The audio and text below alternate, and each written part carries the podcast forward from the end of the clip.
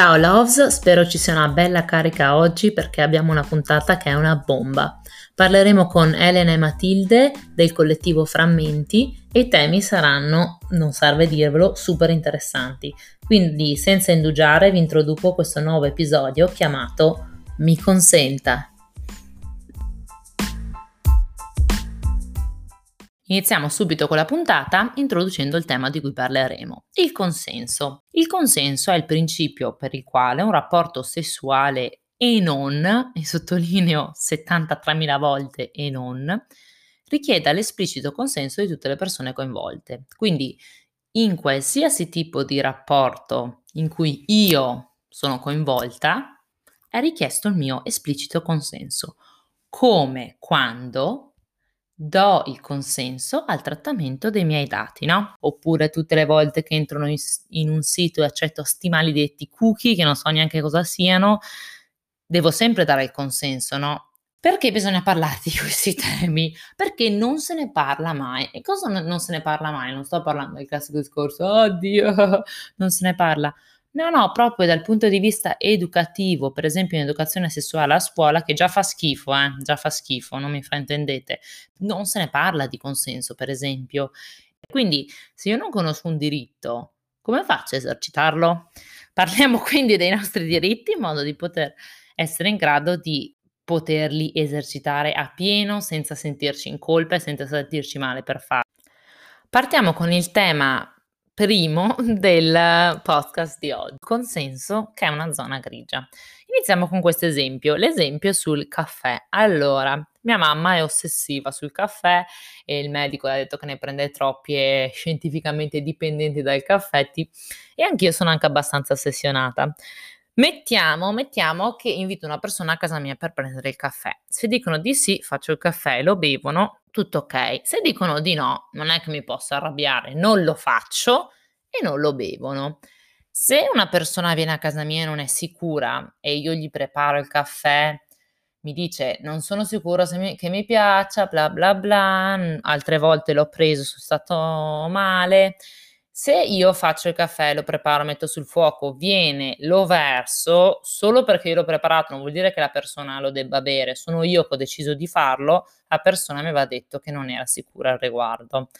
Se una persona mi dice di sì e poi arriva il caffè e mi dice di no, che ha cambiato idea, non glielo faccio bere. La persona ha cambiato idea, lo voleva prima, adesso non lo vuole più, non glielo faccio bere. Se la persona è incosciente, non gli faccio bere il caffè.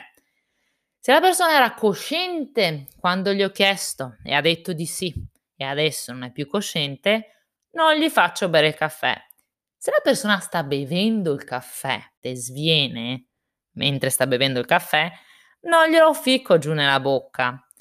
Se una persona ha detto di sì al mio caffè una volta, non posso pretendere che venga tutti i giorni a casa mia a prendere il caffè, non posso andare a casa sua e presentargli il caffè a sorpresa e non posso pensare che solo perché mi ha detto di sì una volta, questo voglia dire che lo vuole sempre. Bene, sostituite il caffè con il sesso. Chiaro? Allora, questa è un'analogia secondo me interessante perché fa capire le varie sfaccettature della realtà e non è mia, eh, l'ho vista da un video che secondo me è molto carino, magari dopo ve lo linko.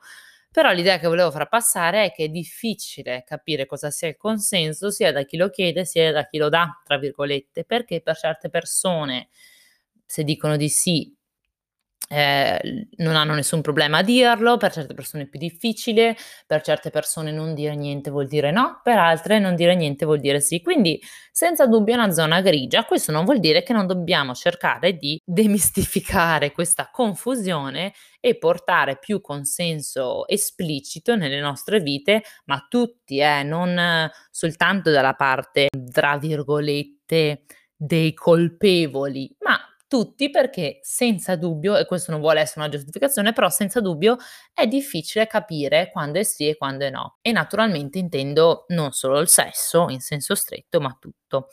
Il problema cos'è? Che nel dubbio, nel, nel nostro contesto sociale e non nel dubbio, il default è sempre sì. Quindi quando qualcuno non dice niente, di solito è sempre sì quando probabilmente sarebbe più produttivo se il, il, default fosse no, quindi se uno non dice niente, il default fosse no. Vi faccio un piccolo esempio. Allora, una volta ero andata a un a un appuntamento con questo ragazzo e, uhm, avevamo cenato insieme e niente, poi mi stava accompagnando cioè mi stava accompagnando a casa, meglio, abbiamo preso la metro insieme, no, siamo saliti sulla metro insieme, ci siamo seduti giù, lei che scendeva in un posto, io dovevo scendere più in là, però mi sembrava una persona piacevole. Bene, stavamo andando a casa e a un certo punto vedo che passa la sua fermata, no, passa la sua fermata e cazzo andiamo avanti un bel po' e io son lì che dico: "Io non gli ho chiesto di venire a casa con me, non gli ho chiesto neanche di accompagnarmi". A un certo punto lui inizia tipo a accarezzarmi la spalla, tipo mi prende sotto la spalla e mi fa: "Posso?" E io gli ho detto: "Boh, vabbè, cioè sì". E lui mi fa: "No, consent first". E io ero lì incazzata nera, nera, nera, perché? Perché lui mi stava accompagnando a casa senza chiedermi tra l'altro, cioè in una situazione non pericolosa, però comunque era New York, eran tipo le 4 di mattina, quindi non è che mi sentivo proprio 100% sicura a dire no, perché ero in una metro, io dovevo farmi tipo un'ora di metro per arrivare dove vivevo. Sì, mi metteva un po' in imbarazzo eh, di fronte ad altre persone, magari far vedere che ero in una situazione di disagio con lui, perché non sapevo se le persone intorno sarebbero state comprensive nei miei confronti o no. Però mi ha chiesto il consenso per toccarmi, invece di accompagnarmi a casa senza chiedermelo, poi eh, mi ha messo in una situazione di, di, disagio perché quando sono arrivata alla mia fermata della metro, quando siamo scesi, eravamo solo io e lui, stratardi alle 4 di notte e io ero lì, ma che? Pronto? Questo non me l'hai chiesto. Quindi per lui il default era un sì. Tu non puoi sapere cosa vogliono gli altri, no? Perché mi immagino che lui magari anche molto gentilmente pensava che a me facesse piacere essere accompagnata a casa di notte da sola in quanto donna. Invece col cazzo voleva andarmene per i cavoli miei. Comunque, questo ho portato questo esempio per far vedere come la particolarmente emblematico, però semplicemente per avere un esempio di cui parlarne, quando lui mi ha chiesto se mi poteva accarezzare la spalla, io ho detto di sì, però non era un sì, era un sì dato non proprio dalla paura, però dall'imbarazzo da dire oddio non so cosa farà questo, tra l'altro lui aveva pagato un conto salatissimo in un posto, quindi ero lì, ho detto cioè mi sta accompagnando a casa, mi ha pagato questo, bla bla bla. E questo è per dire che un consenso dato in una situazione paura per forza, però un po' di imbarazzo, non molto volentieri, non è un vero consenso. Quindi la divisione binaria è improduttiva e ha molti limiti perché allora, può essere sì, ma il sì non riflette le sfaccettature della realtà.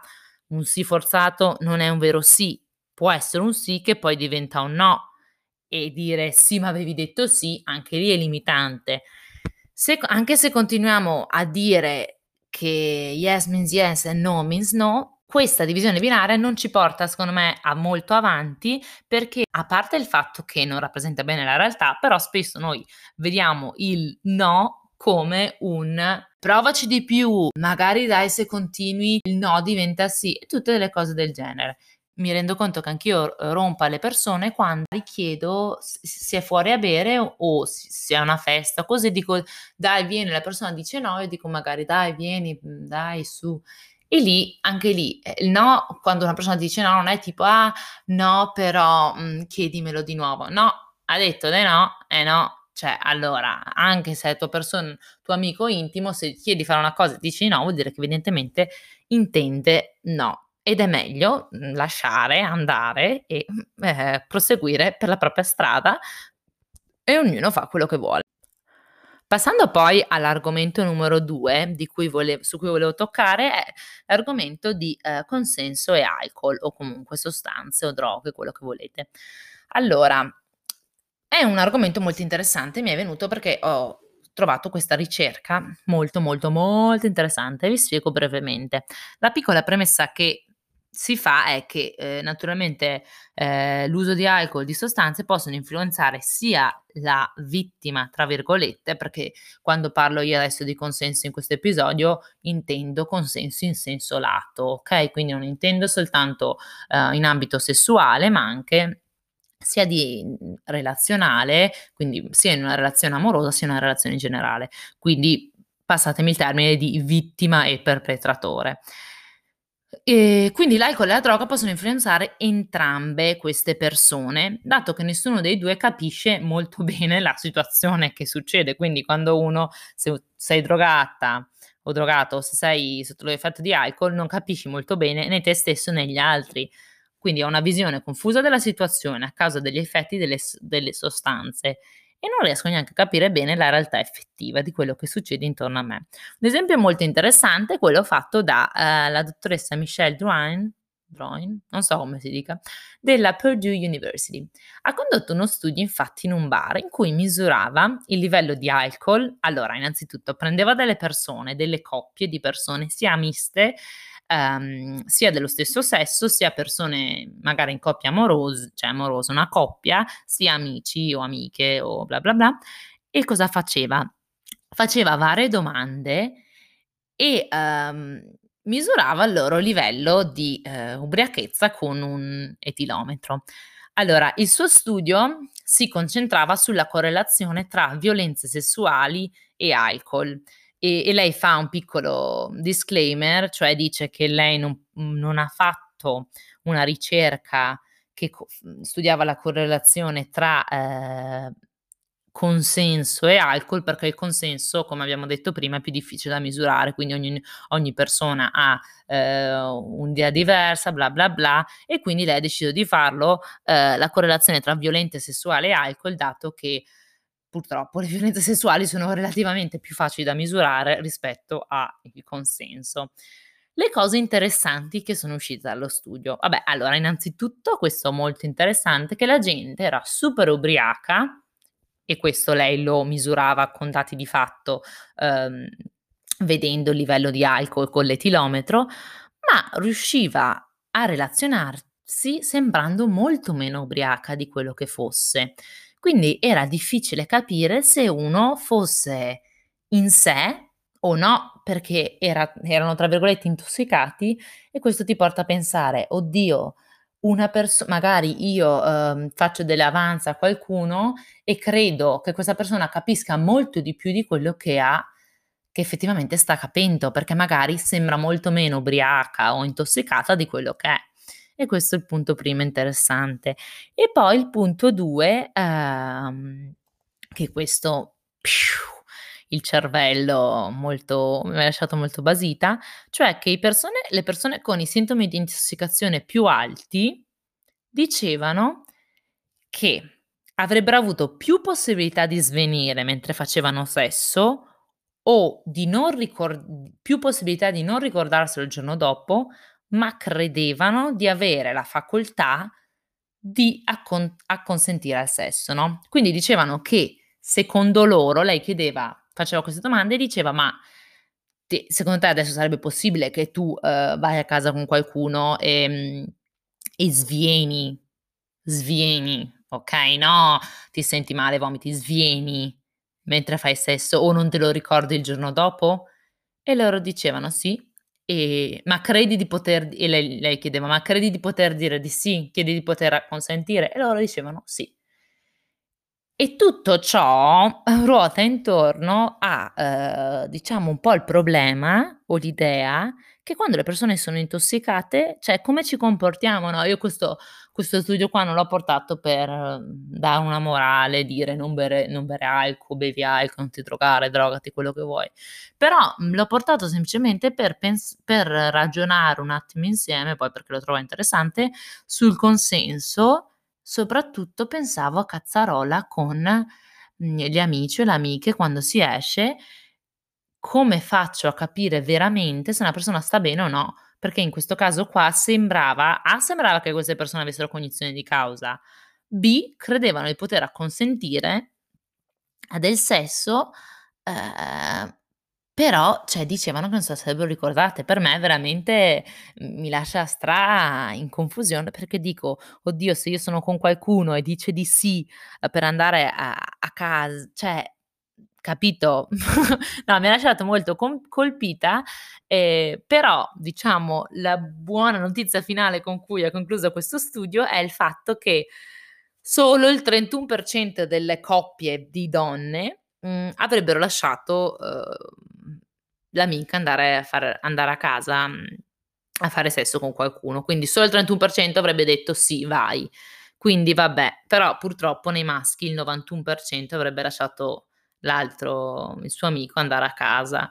E um, diciamo sì, un po' strana come situazione perché sono sicura che è capitato a tantissime persone, magari in questi tempi di pandemia no, però in generale diciamo che magari come situazione capita spesso che si è fuori e un tuo amico amica approccia o viene approcciato e pensare magari di essere dal punto di vista della persona che non ce la fa a capirsi, però sembra meno ubriaca o essere dall'altro lato, che tu credi che la persona sia consenziente, poi magari è molto più ubriaca di quello che è, diciamo, ti lascia un po' con l'amaro in bocca, ma un motivo in più per cui parlare di questo tema ed essere consapevoli e comunque usiamo sempre il nostro buon senso, cioè eh, chiediamo il consenso e come dicevamo prima la storia del caffè, se uno ti sviene addosso non vuol dire sì, ma questo mi pare ovvio. Ehm, Ecco, però eh, rendiamoci conto che diciamo le droghe e l'alcol inibi- inibiscono molto, quindi yes, party on,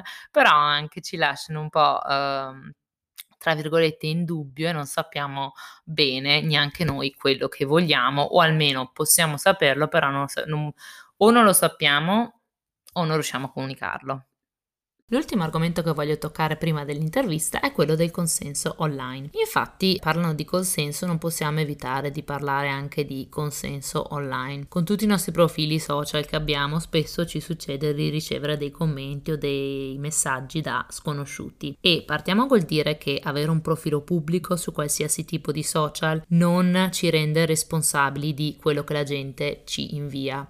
Difatti, avere un profilo pubblico è come esistere pubblicamente nella vita reale. Io cammino per strada, tu non mi devi fare un commento, io esisto online con un profilo pubblico, non esisto per te, quindi neanche lì mi dovresti fare un commento. Quindi partiamo con questo principio. Poi se non ti chiedo foto del tuo cazzo in chat, non le voglio, perché anche questo è importante. Queste avance non richieste da parte del pubblico maschile non sono molto carine, non sono richieste, ma anche l'avance in generale. Bisogna sempre mettersi dal punto di vista di una persona che riceve questi messaggi. Bisogna sempre usare l'educazione e ci stanno gli approcci online, nessuno dice di no, però naturalmente c'è modo e modo modo. E quindi qua, prima cosa che è importante da dire, quindi raga, no, foto esplicite, ma questo a me pare ovvio, no? E al riguardo ho trovato una cosa molto interessante che è il concetto del reply guy di Chloe Bryan. Questa Chloe Bryan, lei si riferisce a Twitter e si riferisce al pubblico maschile, però credo sia applicabile in generale a tutti i social. Lei si riferisce al fatto che c'è spesso il pubblico maschile che continua a risponderti assiduamente, magari ai tuoi post te li continua a piacciare, insomma c'è sempre una persona che ti continua no, a tartassare, però ho capito che sai che ti piacciono sempre le cose ed è sempre lì a commentarti. E lei li divide pure in diverse categorie, quindi tipo ci sono quelli che fanno i coach di vita, che ti spiegano tutto, che intendono niente di male, però sanno sempre più di te. Ci sono quelli che sono più concentrati sull'empatia e ti dicono cosa dire e rendono invalida la tua esperienza, ti dicono qual è la verità dei fatti e poi ci sono i classici troll che ti insultano. Insomma, però la cosa che lei porta alla luce è il fatto che anche se non sembrano serie queste cose e non sembrano da prendere in considerazione, punto primo, le minacce online sono spesso seguite, soprattutto sulla piattaforma di, di Twitter, sono spesso seguite da atti veri nella vita reale. Non siamo più nel web 1.0 in cui una persona è dall'altra parte del mondo lontana da te e non può fare niente. Adesso è anche molto facile riuscire a reperire le informazioni personali possono far sentire non al sicuro una persona. Ma a parte questo, lei fa l'esempio, può essere che una volta tu c'hai questa persona che ti continua a commentare, che te la vai a vedere che cavolo è, e vedi che non so, è di Roma. E poi tu magari un giorno vai a Roma e questa persona ti ha scritto un sacco di volte e ti ha anche scritto se ti vai una volta se vieni a Roma dimmelo e tu poi quando ci vai non ti senti a tuo agio postare foto lì perché hai paura che questa persona ti possa rintracciare o ti possa scrivere o ti possa rompere in generale. La sostanza è un po' quella di dire se una persona non ti risponde e ti ignora sempre, leggi tra le righe, non vuole essere contattata da te, non gli fa piacere ricevere i tuoi like e non gli fanno piacere i tuoi commenti. Quindi sì, vabbè che se state ascoltando questo podcast probabilmente un po' di buonsenso ce l'avete, ma in linea di massima anche qua sempre buonsenso ed educazione. Però mi sembrava interessante portare questa testimonianza e ricordarsi che anche online si parla sempre di consenso. Detto ciò, passiamo alla meravigliosa intervista di oggi. Siamo qua adesso con il collettivo transfemminista e queer Frammenti. Io sono Matilde e io sono Elena e mm, facciamo parte del collettivo Frammenti, che è un collettivo artistico transfemminista queer milanese e siamo in realtà 17 persone per ora, qua siamo solo in due a rappresentarlo. Eh, noi siamo nati con l'intento di fare discorsi divulgativi su questioni femministe, eh, transfemministe queer attraverso l'uso di pratiche artistiche. Vogliamo essere uno spazio libero, partecipato. Purtroppo con il tempismo meraviglioso che abbiamo avuto siamo nate veramente a marzo di quest'anno e quindi di eventi ne abbiamo potuti fare pochissimi, però per ora siamo molto attive online. Fighissimo direi, dai è tutta. Prima cosa di cui volevamo parlare era una cosa di cui avevano anche parlato in frammenti, la tematica che trattavate sulla vostra piattaforma era quella del consenso, giusto? Sì, esattamente, abbiamo parlato di consenso che è un argomento che secondo me non viene assolutamente parlato e discusso abbastanza. Ne abbiamo voluto parlare in termini anche non necessariamente sessuali, perché quando se ne parla di solito, le poche volte che se ne parla, se ne parla sempre eh, in relazione appunto alla sfera sessuale. Secondo noi è anche il caso di ampliare Comunque è super importante, anche il consenso a livello sessuale è super importante e va certo. ancora discusso e bisogna ancora discuterne. Però non esiste solo quello, quindi noi abbiamo abbiamo cercato di ampliare un pochino la tematica parlando anche di consenso in altre sfere. D'accordissimo, anche perché mi, mi ci ritrovo molto personalmente perché io ho delle cose che non, sono, non riguardano il consenso sessuale, che so che se qualcuno mi fa, mi fanno imbestialire. Tipo quando passi in un, uno spazio stretto, una persona per spostarti ti prende i fianchi al posto che... Mamma e tu sei mia. lì e dici, oh, ma come fai a pensare che... Cioè, come fai? Come Guarda, fai? Mi, mi hai fatto salire l'incazzo solo ad ascoltare questa cosa. E giusto appunto di questo io volevo parlare di una cosa che trattano in questa serie, che è molto bella e vi consiglio alle persone in ascolto, e si chiama I May Destroy You ed è un dramma della BBC eh, che è fighissimo, innanzitutto è molto bella, una colonna sonora bellissima e parla in generale, non vi spoilerò niente, però parla un po' di consenso in senso lato, possiamo dire, lo tratta sotto diversi aspetti. Una cosa molto interessante che fa vedere è tra i vari protagonisti il raggiungimento della consapevolezza che certe cose non hanno ricevuto il loro consenso. Vi faccio due esempi che mi ero segnata, che erano per l'appunto una ragazza che fa un threesome, quindi sesso a tre con altre due persone, e non si rende conto che queste persone si, si, conoscevano precedentemente. Quindi a distanza di mesi si rende conto di questo e si sente un po' violata, un po' sorpresa, un po' amareggiata e quindi si sente abbastanza male. Poi la protagonista eh, succede che, oddio, forse ho spoilerato un po' dicendo la protagonista. Accidenti. La protagonista, mentre, mentre, sta facendo sesso con uh, un ragazzo, il ragazzo si toglie il preservativo senza dirglielo e lei continua l'atto sessuale, bla bla bla. Dopo, vabbè, non, non spoilerò più altro, però si rende conto in seguito che quello che ha subito è una violenza. Ci sono anche degli altri esempi di violazione di consenso e la persona a cui succede non si rende conto. E mi ha lasciato molto colpita vedere quest- questa serie e vedere che la rendono, cioè non molto grafica, però fanno vedere queste persone che dicono ah, ma questo non è consensuale, oppure googolano, non so, sesso senza certo. preservativo è stupro. E tu sei lì che dici, ma quanto poco ne parliamo? Mm. Eh sì, eh sì, a me ascoltando ti viene anche da pensare che questa è una serie della BBC, hai detto, quindi contesto insomma diciamo inglese e mi viene da dire che in Italia se ne parla ancora meno. Di in inglese, cui... in inglese c'è una parola che definisce questa pratica di togliere il preservativo senza dirlo al, alla partner o al partner, in italiano non c'è. Ah, e cos'è? Non la, non la conosco la parola. Stealthing. Ah, è vero, è vero che la dicono anche. Ecco, vedi, the more you know. E io mi reputo abbastanza, cioè, attiva, walk, bla bla bla, no? E mi ha, mi ha fatto anche molto pensare a, uh, oddio, non voglio rivivere tutte le esperienze che ho avuto nella mia vita per pensare quante volte mm, il mio consenso certo. non è stato certo. rispettato. Ma infatti secondo me la questione è che è una mancanza di educazione alla comunicazione. All'empatia. All'empatia, sì, io questa è una cosa che mh, dico sempre perché per me è un mondo parallelo. In Norvegia è, penso, dagli anni 2000, forse anche prima, che c'è per i ragazzi dai... Uh, penso 10 ai 18, un'ora obbligatoria scolastica di educazione all'empatia. Allora, per me questa cosa è sconvolgente perché veramente dai valore e importanza a come tu persona esisti nel mondo e come comunichi con le persone attorno a te. Cioè imparare anche a leggere segnali non verbali è fondamentale quando si parla di consenso, perché pensare che il consenso possa essere dato soltanto verbalmente è incredibilmente problematico e riduttivo. Veramente, non potresti trovarmi più d'accordo. Tra l'altro c'è anche la parola empatia non è che sia una parola che viene molto usata nel linguaggio italiano. No, e... Avevo visto sul vostro profilo Instagram che parlavate anche di consenso in ambito medico, che è una cosa di cui non si parla spesso. Sì, è proprio un argomento che almeno noi due, perdonate l'ambulanza, a proposito di consenso in ambito medico, no, è un argomento di cui esatto.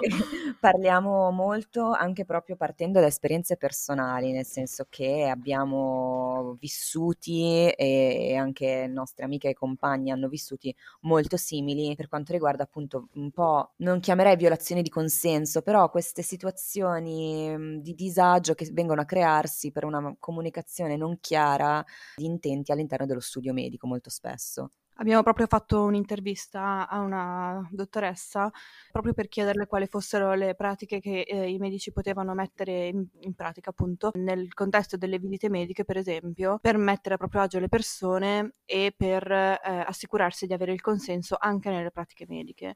Per esempio dire che cosa si sta per fare, chiedere posso toccarti lì, posso sentire qua, posso sollevare un pochino la maglietta sono tutti piccoli accorgimenti che sicuramente fanno sì che tutto l'ambiente sia consensuale e sereno. Perché molto spesso quello che capita è che si ha a che fare da ragazzine, quello che succede è che tu da ragazzina ti ritrovi ad avere a che fare con un uomo molto spesso molto più vecchio di te, contesto in cui ti viene chiesto di spogliarti eh, o ti viene imposto di spogliarti. E questa cosa non è mai una cosa molto tranquilla ed è logico, chiaro e giusto che ci sia un'expertise del medico, della persona che ti ha in cura, che deve fare certe procedure. Però eh, queste procedure vanno comunicate, mi, mi, devi dire che cosa stai per fare. Il mio corpo rimane il mio, devo essere messa nella, nella posizione in cui posso darti il consenso, un consenso appunto informato.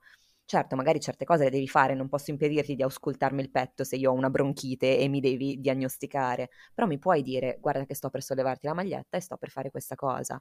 Anche perché in ambito ginecologico questa cosa è già molto fatta, probabilmente non da tutti, però è molto più eh, pratica comune di dire che cosa si sta per fare, eccetera. Perché in ambito ginecologico è come se uno desse per scontato che bisogna in qualche modo chiedere il consenso in, in un certo senso.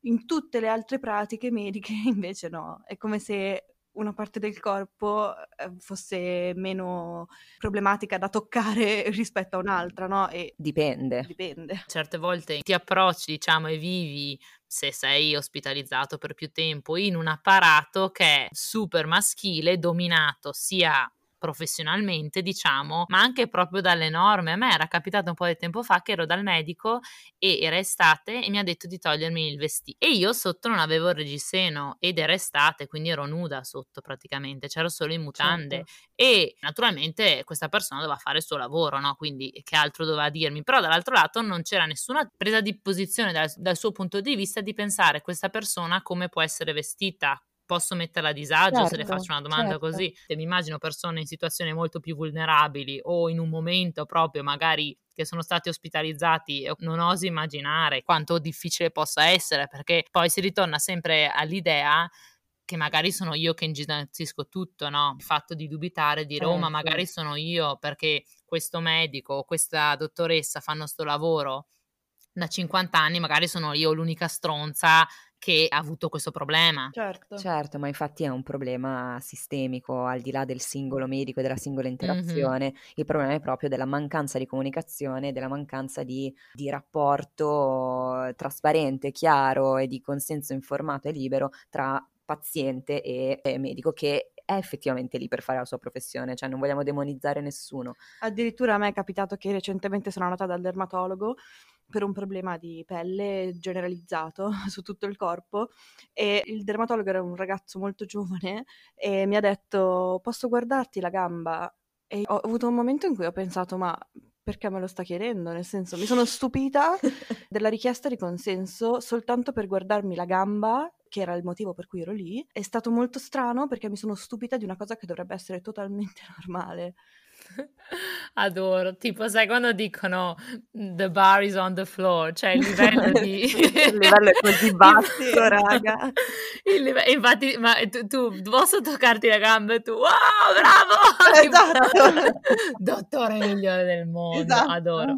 Tra l'altro, poveretti o poverette loro anche, che ritorniamo sempre al discorso dell'empatia, probabilmente nessuno nessuno ha mai segnato una persona che fa il medico e ha 60 anni. Quando ha iniziato, credo che ci fosse un po' di meno di sensibilità rispetto a una miriade di temi, quindi probabilmente magari anche i pazienti venivano trattati no come carne da macello, però no, magari no, con un occhio molto più, sì, Mo- sì. con molta meno cura, sì, possiamo sì, dirla. Guarda, aggiungo, aggiungo, proprio su questo punto che nel, nell'intervista che abbiamo fatto con uh, questa dottoressa eh, proprio sul consenso medico, lei ci ha spiegato esattamente questa dinamica, cioè che comunque negli ultimi anni si è passati da una figura del medico come veramente persona onnipotente, questo modello ippocratico in cui lui decideva tutto e mh, poveri mortali sotto che semplicemente subivano in qualche modo queste decisioni, a parlare di una cosa che si chiama alleanza terapeutica. E quindi con l'idea che il medico ci mette la sua expertise, i suoi anni di studio, la sua conoscenza,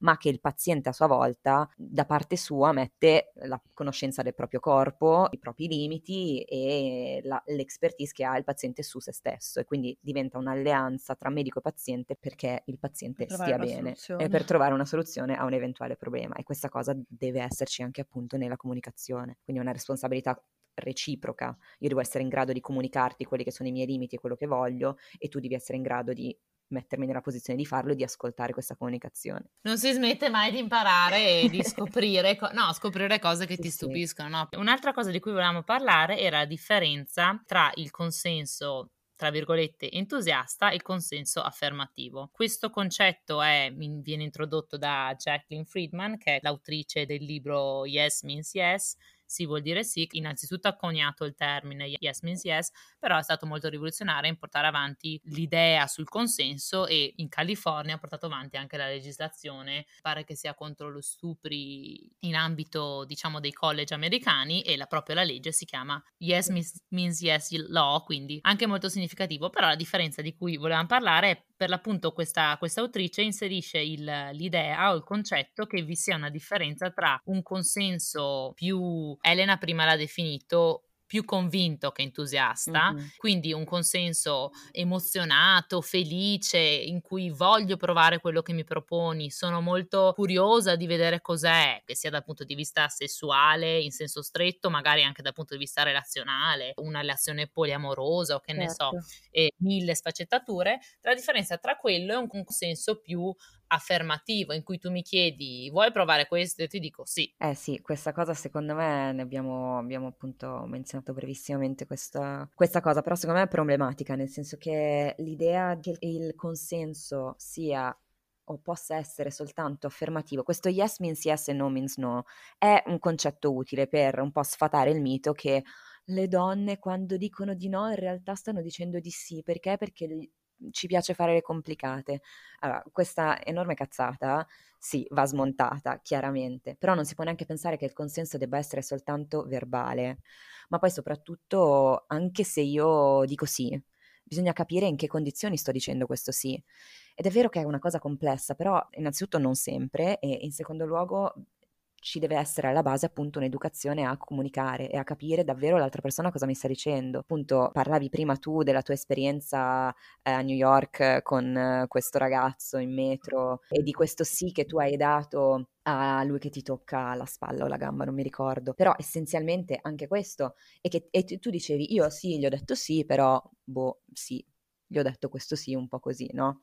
E anche questo è importante da capire. Io ti sto dicendo sì, ma come te lo sto dicendo sto sì? Te lo sto dicendo ti dico sì, ma poi boh, non, non, ti guardo negli occhi, sono un po' distante, sono rigida, sono, cioè è, è, tardi, siamo da soli, tu mi hai fatto una domanda che mi mette un pochino nell'angolo, cioè queste sono tutte cose fondamentali. O anche mi hai pagato la cena, il taxi, le cose, esatto, mi sento, esatto, obbligata, esatto. oppure c'è una dinamica di potere in cui tu sei il mio capo e quindi... Se io ti dico di no all'invito a cena, che cosa succede? Alla promozione che voglio chiederti che, che è sul tavolo, che ti ho portato Tutte queste cose qui vanno consapevolmente eh, decostruite. decostruite. perché mm-hmm. non si può pensare di esistere in questo vacuum di, di, di potere, di dinamiche. No, ognuno di noi eh, insomma ha esperienze diverse e esercita un potere diverso su altre persone.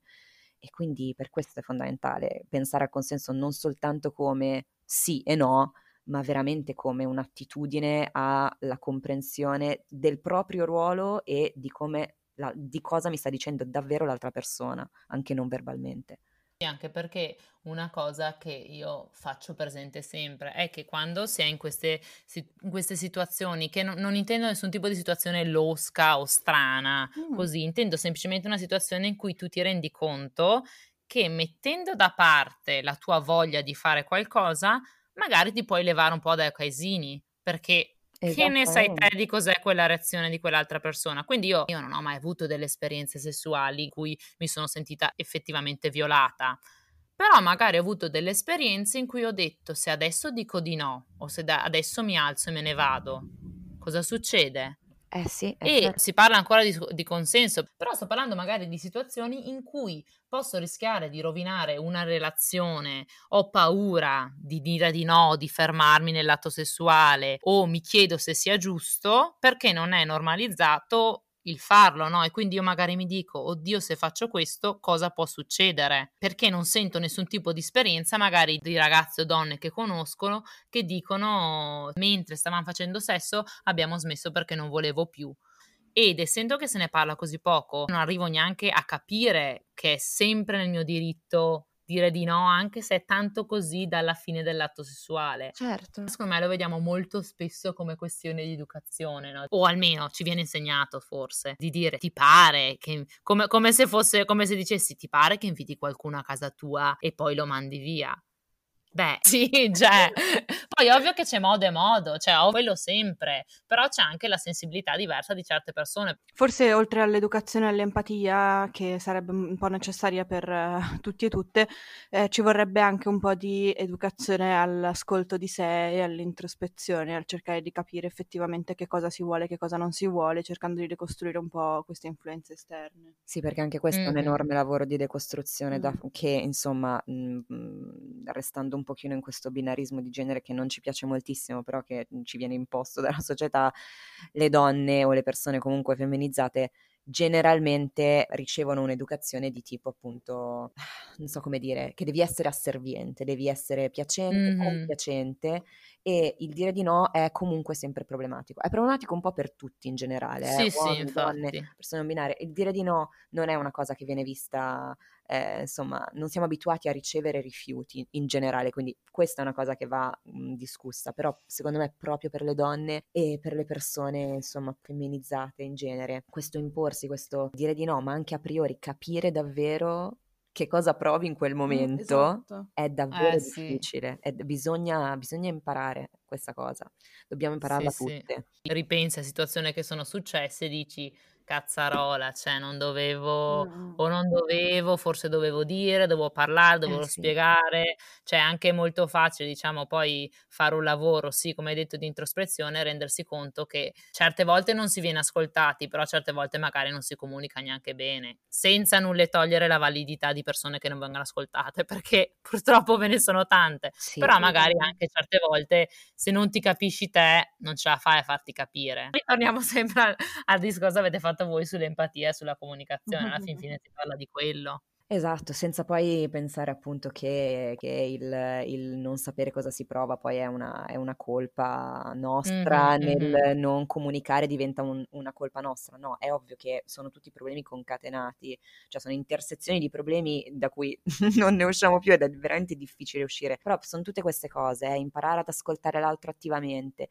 imparare a capire noi che cosa si prova al di là di quello che ci è stato insegnato a livello societale, imparare a comunicarlo in modo chiaro, effettivo e soprattutto, raga, imparare a rispettare quello che ci viene detto, perché ci viene detto no eh, ci viene detto no, che sia verbale o che non sia non verbale, eh, bisogna accettarlo. Mm. Se io ti porto a casa, arriviamo, ci facciamo mh, 14.000 km a piedi per arrivare a casa mia alle 4 del mattino per scopare, poi io cambio idea davanti al portone, eh, cambio idea davanti al portone.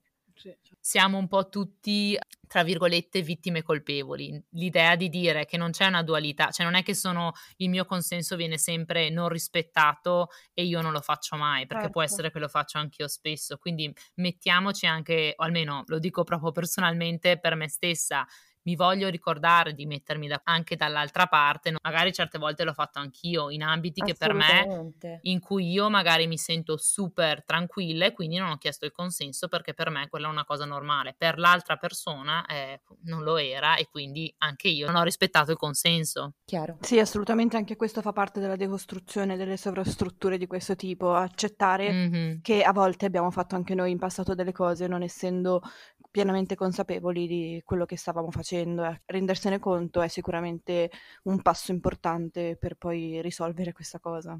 E nel dubbio parlare sempre. Sì, esatto. se, non, non, non, ho nessun tipo di esperienza di vita estre- estremamente formativa, però nel dubbio chiedi, eh, stai sì, bene, stai male, così. Dire, cioè... Raga, anche nel contesto sessuale, decostruiamo il mito che chiedere è noioso, toglie spontaneità. Non è vero, è figo, è sexy, cioè dai.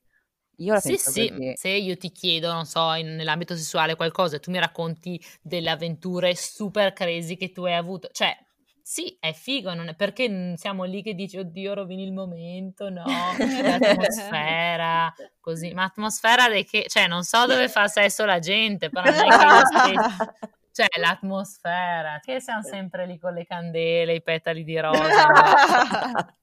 Boh, almeno io dico, eh. No, no, ma neanch'io, sono un casino da pulire.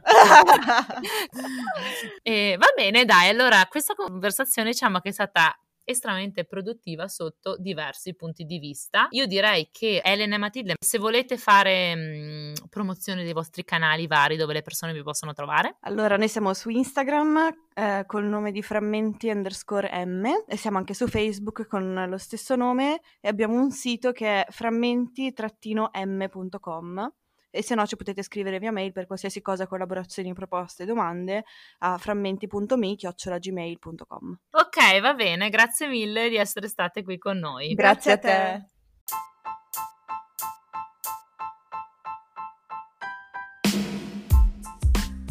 Raga, credo che abbiamo capito che il consenso è figo, è sexy e ci sta, quindi altro che Make America Great Again, Make Consent Great Again.